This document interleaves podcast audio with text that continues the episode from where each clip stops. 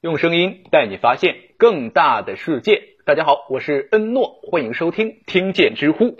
本期继续。话说土木堡之变，后来文官们又把持了人事任免权。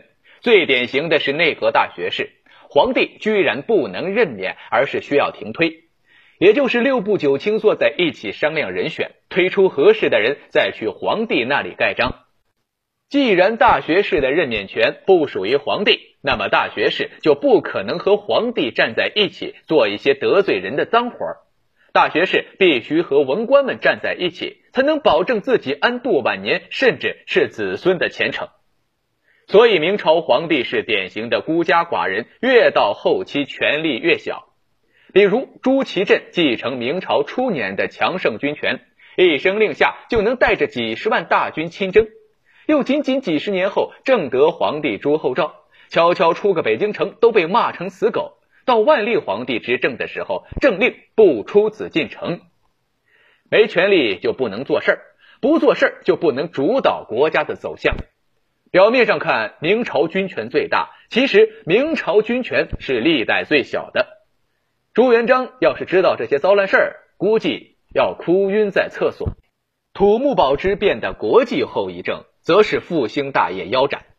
按照朱元璋和朱棣的计划，明朝先用强盛的国力让蒙古臣服，再用朝贡体系把蒙古融合进来，期间用离岸平衡手压制蒙古崛起。再加上郑和下西洋宣示国威，东亚小国纷纷前来拜码头，明朝的国运原本不可限量。假以时日，很可能和汉唐站在同一个平台上。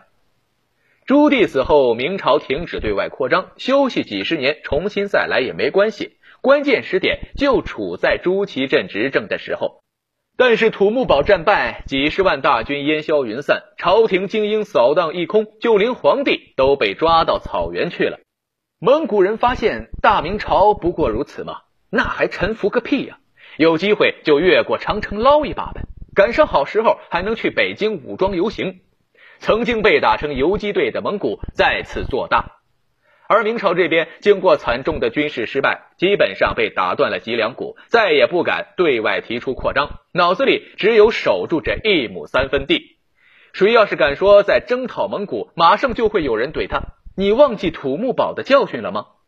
嗯，那就算了吧。建国初期四面出击的大明王朝何等意气风发，却在国运转折的关键时期遭遇失败，变得极度的保守和内敛，成为一个不求上进、半死不活的老大帝国。别说恢复汉唐的荣耀了，就连继承元朝在东亚秩序的位置也做不到了。如果说前期的明朝类似于汉唐，那么，土木堡之变以后的明朝已经彻底宋朝化了。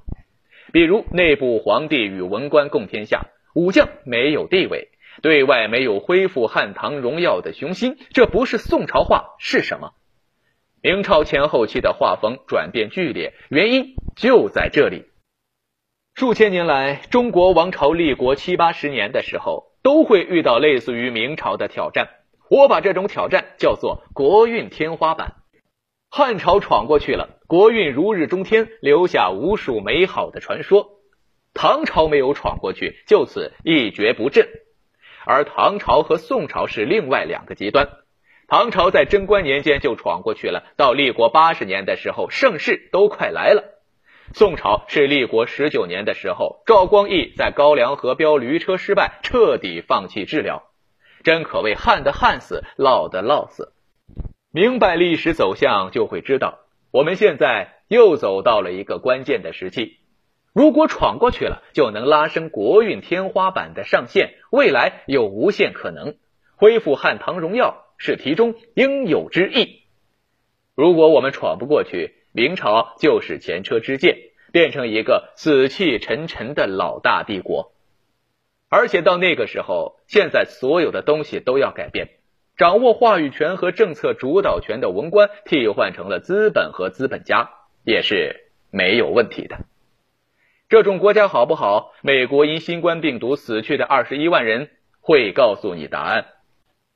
好了，以上就是这篇文章的全部内容，感谢收听，欢迎关注、订阅、点赞、转发。我是诺，我们下期再见。